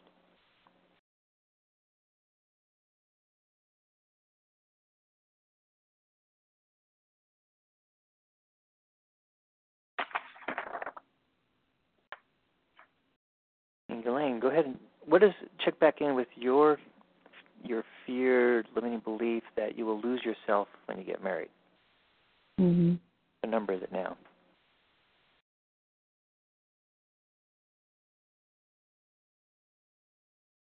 hard. Um, I when I think of that, I cannot have any feelings. Like it, there's no tension, but it's weird to say zero. I don't know. I don't know. Like it, I don't feel anything. Well, try imagine your soulmate for a moment, your ideal partner. hmm I feel that my ideal partner would accept me, whatever I am. So, Okay, so you're feeling much better about it. yeah, Okay, Yeah. good. I can see that the, this person exists. You can see that he exists. the person that could accept me the way I am ex- exists. Yeah. Okay, so you're saying something positive. I just want to make sure that you you Yeah. see that he yeah, I see that it can be possible that person can exist. Like before, it was kind of like this person doesn't exist. Like it's not possible that someone can accept me the way I am. Ah, okay, good. Yeah. So maybe a two. I would say two. Okay, great. Good work. Thank you. You're very welcome. Okay, so just want to check in if anybody has a reaction or a question or a comment or anything. You know, press star eight or type in the chat box. Okay, cool. Who's this? Hey, it's Beth. Hey, Beth. Um, so with um, Ghislaine's session, what came up for me was um, just remembering myself wanting things and not being good with being told no, and kind of pouting, and um, and I'm now I had totally forgotten about this. I remember my mom, and I don't know what age this started. She would kind of mock me from I think it was a Saturday Night Live skit where they had the whiners on there. Uh huh. So she would say, Miss Whiner, in this voice. Yeah. Um, so I just want some direction on how I can address that. Yeah. So here's the thing. When a little kid wants something, um, and they're told no, even if they're told no in a re- you know in a, in a very reasonable sort of way, so they're not made wrong for wanting, it's still upsetting, and the kid wants it, and some kids will try and get what they want by whining about it, or being pouty, or or you know moody or whatever, and that's to be expected. It's something that they will grow out of uh, over time. So the question is, how do they handle it? Um, how does a parent handle the kids, you know, doing that, right? And there's a couple ways to handle it that are healthy. One is you just acknowledge, you know, once or twice, yeah, you know, I'm sorry that we can't give you that. And then you let it go, and the kid after a while will give up. Or you'd let the kid know that it's not okay to do that. Say, look, you know, I'm really sorry I couldn't give it to you. You know, the answer is no, and it's not okay for you to do this. Still, you know, firmly but kindly, so they understand that it's not an option, right? But when you're wanting something and you didn't get it, and then you got kind of whiny about it, and she was making fun of you for doing it, uh, that's again making you wrong rather than helping you understand that the behavior is wrong. See, one of the key uh, principles in healthy parenting, one of the most important ones, is never make the child wrong, just make the behavior wrong. So you, we make behavior wrong by specifically pointing out what's wrong with the behavior that the child's doing without using a tone of voice or acting in a way that makes the child feel wrong as themselves. So when we get mad at a kid, the child feels wrong as themselves. So if if a parent just says, "Look, it's it's not okay to do what you're doing," and makes it clear what the child's doing, then that's fine. But when a parent makes fun of you for doing it, then you feel wrong, and that's the distinction. You get it? Oh yeah. So that's what we want to. So that's the thing you want to work with in this in your in your healing session with by yourself or with a partner or whoever. Is getting standing up for yourself for being made fun of. It's not okay to make fun of me. You know, you can let me know that that it's not okay for me to be doing what I'm doing, but don't make fun of me because it makes me feel bad about myself.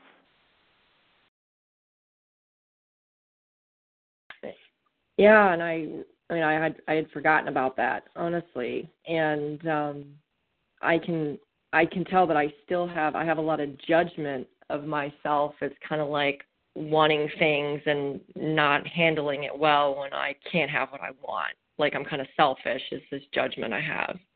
Yeah.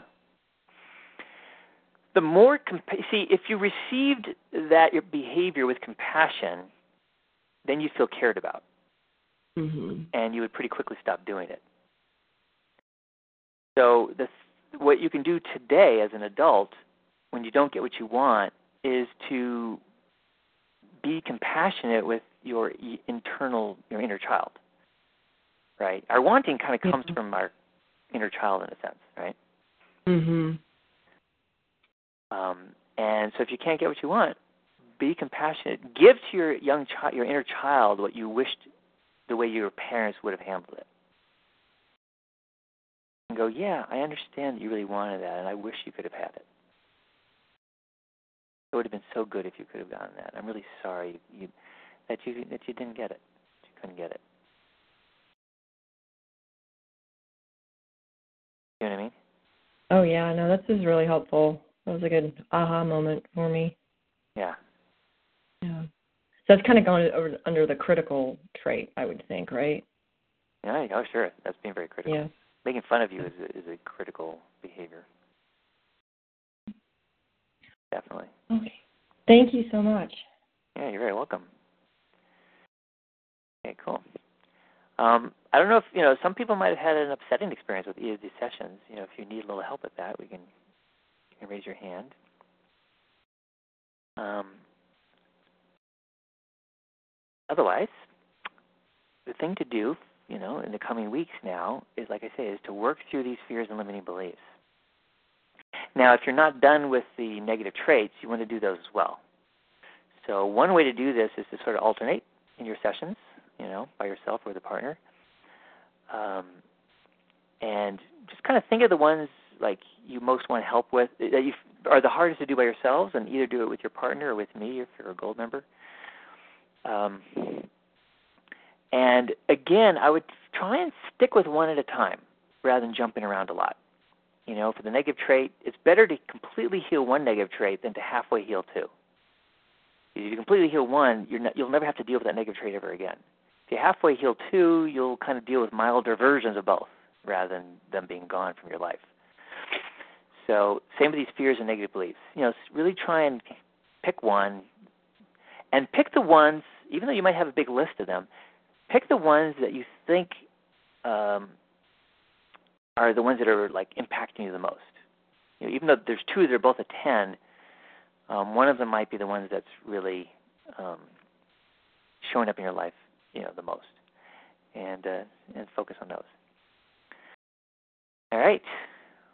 Well, keep tapping, and uh, see you next week. Bye, everybody. Lucky Land Casino asking people what's the weirdest place you've gotten lucky? Lucky? In line at the deli, I guess? Aha, in my dentist's office.